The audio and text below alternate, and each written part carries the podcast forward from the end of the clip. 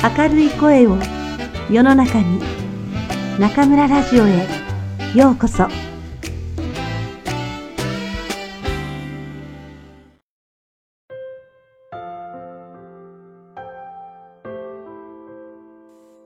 グッドラック。アレックス・ロビラ。新しい土。二人は別々に馬を走らせながら魅惑の森を目指した。何しろ不慣れな険しい道だ。自分の屋敷と王城との間を行き来するのとはわけが違う。時々馬を休ませ、足を止めては方向を確かめながら進んだ。そうして、ようやく森にたどり着いたのは、城を出て二夜目のことだった。クローバーが生えるまで、あと五日、一刻の猶予も残されてはいない。どうにかして、この広い森から魔法のクローバーを探し出さなくては。森は二人が思っていた以上に深かった。頭上はうっそうとした木々の枝に厚く覆われ、昼間でも早々日の光など漏れてこなかった。奥の方へ目を凝らしてみても、吸い込まれるような限りない暗闇が広がるばかり。騎士たちはどこかで鳴く動物の声や草や木々がガサガサ揺れる音に神経を張り詰めながらさらに奥へと足を踏み入れていった。青い草の匂い、土の匂い、ひんやりとした空気。二人はまるで自分たちが森につかまり、二度と引き返せないのではないかという気持ちになった。そんな時、シドとノットは嫌でも決意を新たにせざるを得なかった。とはいえ、何しろほとんど休まずに森へやってきたせいで、二人ともくたくたに疲れていた。とにかくまずは休まなくては。二人は適当に横になれる場所を見つけると、馬を木につなぎ、ごろりと横になった。あたりは街とはまるで別世界のように静まり返っていた。眠りに落ちた二人の騎士を闇の向こうから森の生き物たちの目が見つめていた。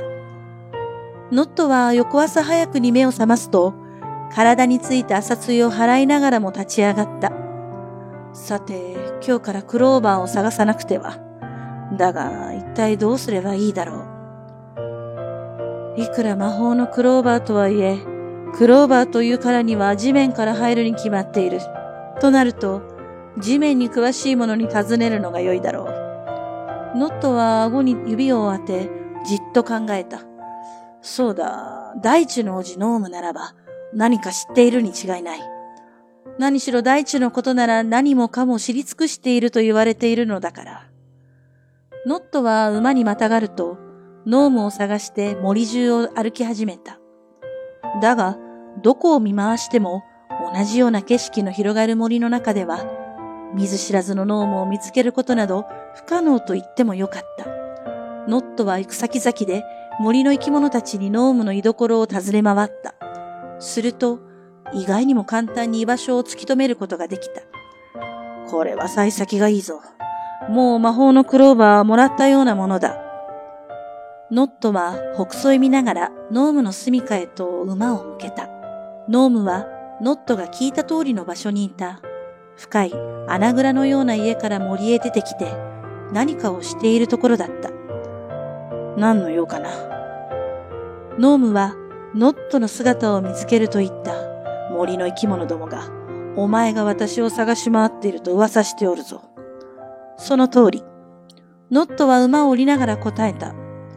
実は今日から5日目の朝に、この森のどこかに魔力を持った四つ葉のクローバーが生えると聞いてきたのだ。クローバーといえば地面から生えるに決まっている。大地の王子であるお前ならば、どこから生えるか知っているだろう。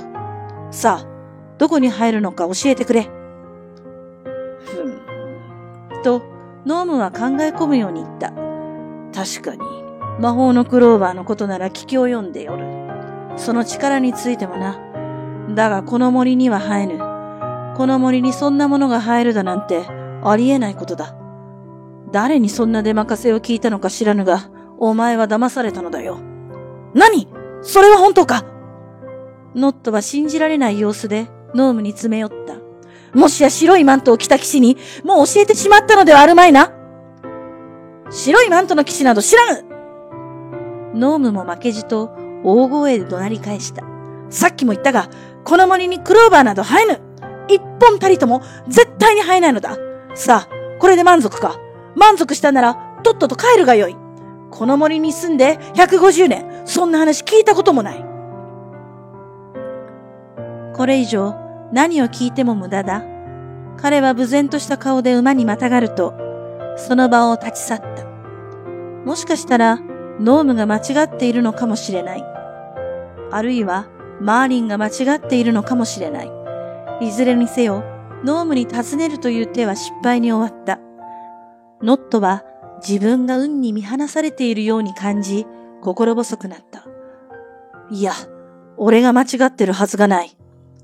馬の背に揺られながら、ノットは何度も自分にそう言い聞かせた。すると、心細さが次第に薄らいでいくように思えた。きっとノームが間違っているのだ。これだけ広い森だ。どこかに魔法のクローバーのことを知っている者がいるに違いない。ノットは翌日まで待ち、また誰かを探しに行くことに決めた。さて、一方のシドも同じく森の生き物たちに聞いたノームの住処へと馬を進めているところだった。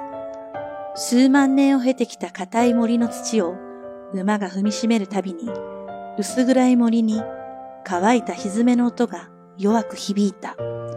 ノームは何者か近づいてくるのに気づくと、音のする方へ目を凝らした。やがて白いマントを着た騎士がやってくるのが見えた。先ほどの騎士が言っていた白いマントの騎士とはもしやこの男か、と思っているうちに、騎士は馬を降りて彼に近づいてきた。あなた様は、この森にお住みの大地の王子、ノーム殿ではありますまいか？白いマントの騎士シドは、うやうやしく尋ねた。まさしくその通り。何か知りたいことでもあるのか？ノームは注意深くシドの顔を覗き込むようにしながら聞いた。はい。実は今日から5日目の朝、この森のどこかに魔法のクローバーが生えると、また魔法のクローバーか。ノームはシドの言葉を遮るように大声で言った。さっきも他の騎士に教えてやったばかりだが、この森に魔法のクローバーなど絶対に生えやしない。誰に聞いたか知らぬが、おそらくその御人が間違っていたのだ。そうでなければ、酒でも飲みすぎていたのだろう。さあ、分かったらとっとと城へ引き返し、少しなりとも民のために働くがよい。シドは黙ったまま考え込んだ。ノームの表情は嘘を言っているようには見えなかった。だが、それではマーリンが言ってることと矛盾してしまう。しかし、マーリンもノームも指導を騙したところで何の得もないのだ。この矛盾を解くことこそが鍵に違いない。指導は直感した。どうかお気を沈めくださいませ。指導は静かに丁寧に言った。それはこの森にはどこにも生えないということでしょうか。その通り。ノームはまだ怒りを抑えきれない様子で言った。絶対にどこにもだそう言い放つと、ノームは自分の住処へ引き返そうと、くるりと背を向けた。お待ちください。あと一つだけお教えいただきたいことがあります。シドは慌てながらも慎重に続けた。なぜクローバーが生えないのかを知りたいのです。ノームはもうドアの隙間へ消えようとしていたが、足を止めると振り向いた。それは土のせいだ。この森が生まれてからというもの、誰も土を入れ替えたことがない。そんな古く乾いた土では魔法のクローバーは生えないのだ。魔法のクローバーは他の草やただのクローバーとは違うのだよ。それならば、大地の王子ノームよ。シドは胸の中で絡まった糸がほどけ始めた。もし、この森に魔法のクローバーを生やそうと思うならば、土を入れ替えなくてはならないのですね。その通り。ノームは深くうなずいた。どうやら怒りも静まってきたらしい。何か新しいものを手にするには、新しいことを自らしなくてはならぬ。土のせいで育たぬのだから、土を変えることだ。どこでならば新しい土を見つけることができますか？ここから数マイルほど行ったところにカウルズたちの国がある。ノームは遠くを指さしながら言った。そこに行けばいい土が入る。カウルズというのは12本の足を持った小さな牛でな。その糞がいい肥やしになっているのだ。あの土ならば問題あるまい。シドは深々と頭を下げて礼を言い、ノームの住処のドアが閉まるのを見届けると、馬にまたがり、カウルズたちの国へと向かった。とにかく自分は一歩前進したのだ、という思いに、頬が緩んだ。カウルズたちの国に着いたのは、もう夕方になってからだった。ノームの言っていた通り、そこには豊かな土の香りが立ち込めていた。土の香りとはこんなにも豊かなものか。シドは驚かずにはいられなかった。生まれて初めて土を知ったような気持ちだった。シドは馬の蔵にくくりつけていた袋に土を詰め込んだ。柔らかくひんやりとした土の感触はいかにも栄養がありそうだった。早く森へ帰ってその土を敷きたいと思わずにはいられなかった。森へ帰ったシドはできるだけ静かな開けた場所を選んだ。地面から草を抜き、根をかき出して裸の地面を剥き出しにした。彼が持ってきた土とは全く違う、いかにも古そうな土が顔を覗かせた。シドは汗だくになってその硬い土を掘り返すと、持ち帰ってきたばかりの土をそこに敷き詰めた。木々や草と新しい土の香り。シドは深々とそれを吸い込んだ。これまで嗅いだことのないその爽やかな香りを嗅いでいると、見たことのない魔法のクローバーがそこから芽を出すように思えてきた。一日中動き回ってくたくたに疲れていたシドは、その場所のすぐ隣に横になり、自分が敷いたばかりの土をじっと見つめた。ほんの小さな場所だった。この森のどこかに魔法のクローバーが生えるとはいえ、こんな狭い場所に生えるような偶然は起こらないのではないだろうか。だが、とにかくノームの言う理由はこれでなくなったのだ。明日の朝を待ち、また他の理由を探しに行けばいい。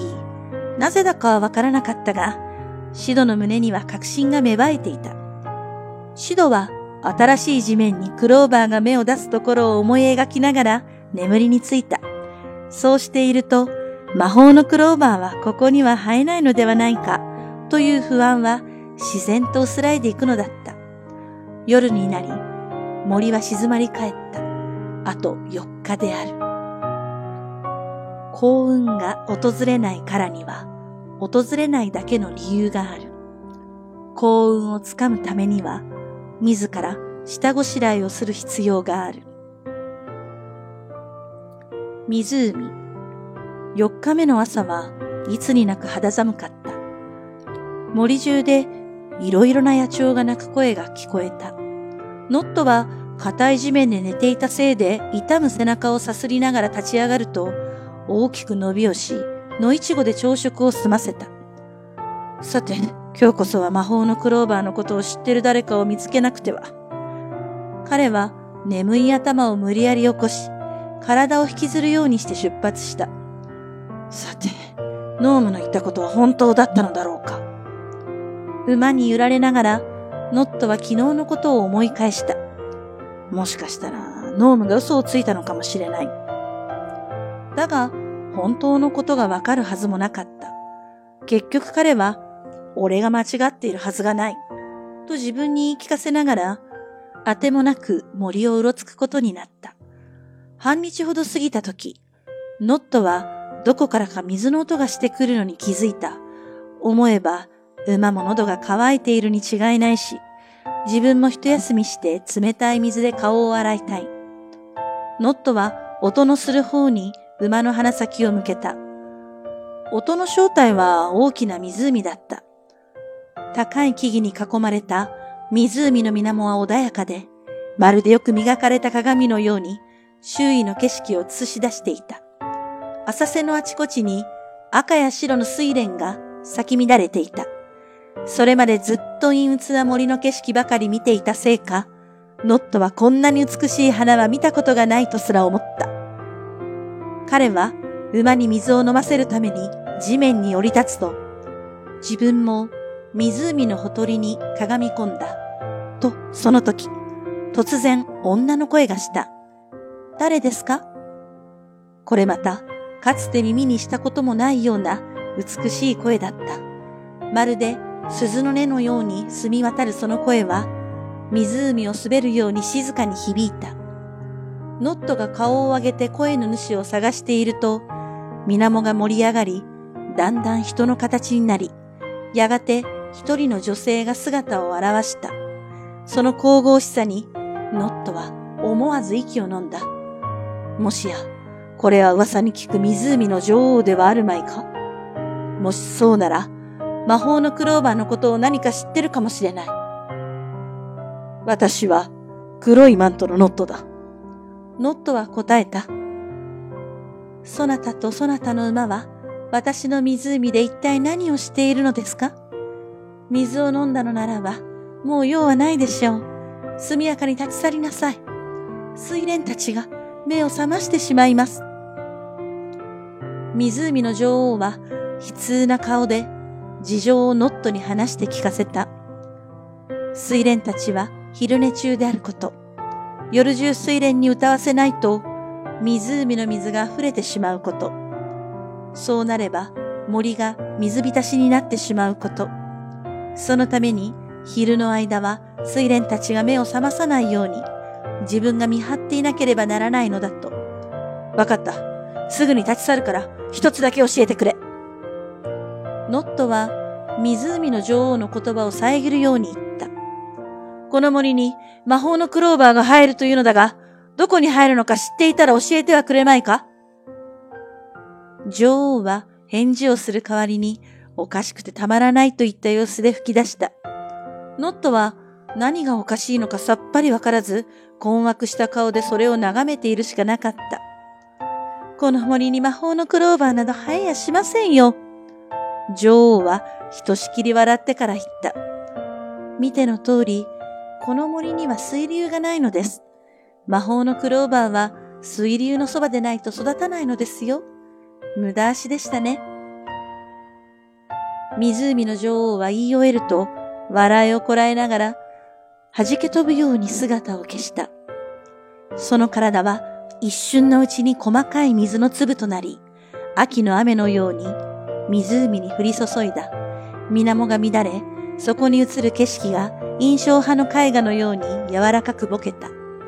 だが、そのような幻想的な光景も、ノットの目には入らなかった。たった今、目の前で女王から言われたことを胸の中で繰り返し、すっかり暗い気持ちになっていた。やはり、この森には魔法のクローバーは育たない。自分は半日もかけて、それを確かめるためにクタクタになっていたのだ。なんと馬鹿らしいことだろう。またしても運に見放された絶望感が、分厚い黒雲のようにノットの胸を覆い始めた。いや、他を渡ればきっと大丈夫だ。ノットは小声でつぶやくと自分を勇気づけるようにうなずいた。誰か必ず魔法のクローバーを知っている者がいるはずだ。彼はだんだん嫌気がさし始めていた。こんなにも追い求めているのに、運はまるで彼をあざけるかのように、するりとどこかへ消えてしまう。自分にできることといえば、ただ待っていることだけなのだ。ノットは自分の身を呪わずにはいられなかった。だが、そんなことを考えてもどうしようもない。ノットは馬にまたがると、運が自分に向いてくるように祈りながら、森へと入っていった。一方のシドは少し遅れて目を覚ました。前日に地面を掘り返したせいもあり、疲れていたのだ。シドは起き上がると、朝食のリンゴを馬と分け合いながら、今日一日どうするかを考えた。すぐ横の地面は、新しい土を敷いたところだけが違う色をしていた。ほんのわずかの広さ。シドはまだ、その場所に魔法のクローバーが生えるかどうか、不安を感じずにはいられなかった。だが、そんなことを言ったところでどうなるものでもない。土は手に入れた。シドは雑念を払うように声に出していった。次は水だ。植物を育てるには土と水、どれほどの水が必要なのかを調べなくては。すると自然と行くべき場所が思い浮かんだ。湖だ。魅惑の森の湖といえば、湖の女王が住むことで知られている。あそこに行けば何か手がかりを得られるかもしれない。シドはつぶやくと、馬にまたがって湖へと向かった。あちこち探し回りながらようやく湖にたどり着いたのは、ノットが立ち去ったすぐ後のことだった。あたりはすっかり静まり返っていた。シドはその静寂を破らないようにと、注意深く湖のほとりへ足を運んだ。だが運悪く、地面に転がっていたカタツムリの殻を踏みつぶしてしまった。殻の割れる乾いた音がやけに大きく響いた。一体そこで何をしているのです？その音に湖の女王が姿を現した。睡蓮たちが起きてしまうではありませんか？用がないのならすぐに立ち去りなさい。そして彼女はノットにしたのと同じように水蓮と湖のことを説明して聞かせた。そのおかげで私は寝ることもできないのです。昼は水蓮たちを見張り、夜は水蓮たちの歌声のせいで眠れません。シドは愕然とした。もちろん、初めて見る湖の女王の美しさのせいもあったが、それよりも彼女の言葉にショックを受けていたのだ。それが本当だとするならば、シドは水を持ち帰ることができなくなってしまう。水蓮を起こさないように水を運ぶのは、どう考えても不可能のように思えた。だが、この森では他に水が手に入るとも思えない。つまり手詰まりになってしまったのだ。彼はうつむいて首を横に振ると、代わりに湖の女王を何とか助けることができないかと考えた。どうせ今日は他にしようと思っていたこともないのだし、水が手に入らないとなれば諦めるしかない。水が手に入らないのは深刻だが、それよりも女王の抱えている問題の方が切実であるように思えた。なぜ睡蓮たちが歌わないと水が減らないのですか？シドは小声で尋ねた。それは水の出口がないからです。湖の女王は声を落とし、うつむいた。湖からは川も水流も流れ出していないのです。だから睡蓮たちだけが頼りなのです。それを聞いた瞬間、シドに明暗が浮かんだ。その案を実行すれば、シドも湖の女王もどちらも救われることになるはずだった。私でよければお助けいたします。シドは言った。ですがその前に一つお教えください。魔法のクローバーを育てるにはどの程度の水が必要なのでしょうか？たくさん必要です。と女王は答えた。水流から直接水を引いてやらねばなりません。魔法のクローバーが入るには、近くに水流がなくてはならないのです。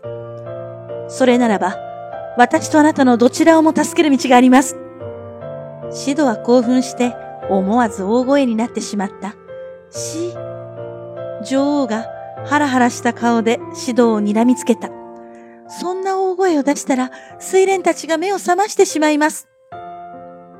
シドは慌てて両手を口に当てた。それで、どうすればいいと？女王は、シドがそれ以上大声を出さないのを確かめると聞いた。私が水流を掘ればいいのです、女王。シドが静かに答えた。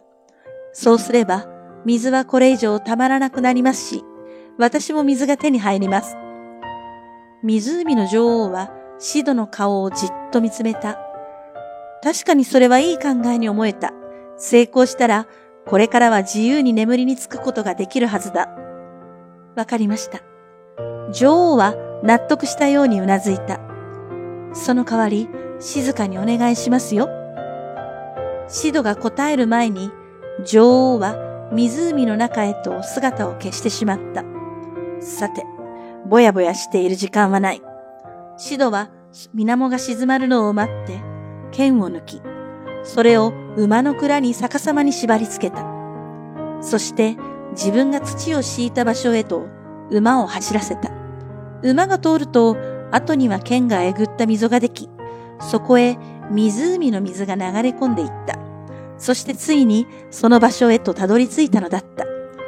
土に水が染み込んでいくのをシドは興奮しながら見つめた。その夜、シドは土と水を眺めながら横になった。魔法のクローバーが芽を出すところを思い描いてみると、不思議なことに昨日よりはっきりと想像できるような気がした。この場所で合っているのだろうかという不安も随分軽くなっていた。それよりもこうして下ごしらえをしていることへの自信の方がはるかに強かった。少なくとも魔法のクローバーが育つ条件を二つ揃えたのだ。明日になればまた別の条件を探すこともできる。そう思うと次の朝が待ちきれないような気持ちにすらなった。夜はどんどん更けていく。魔法のクローバーが芽を出すまであと三日。欲するばかりでは幸運は手に入らない。幸運を呼び込む一つの鍵は人に手を差し伸べられる広い心。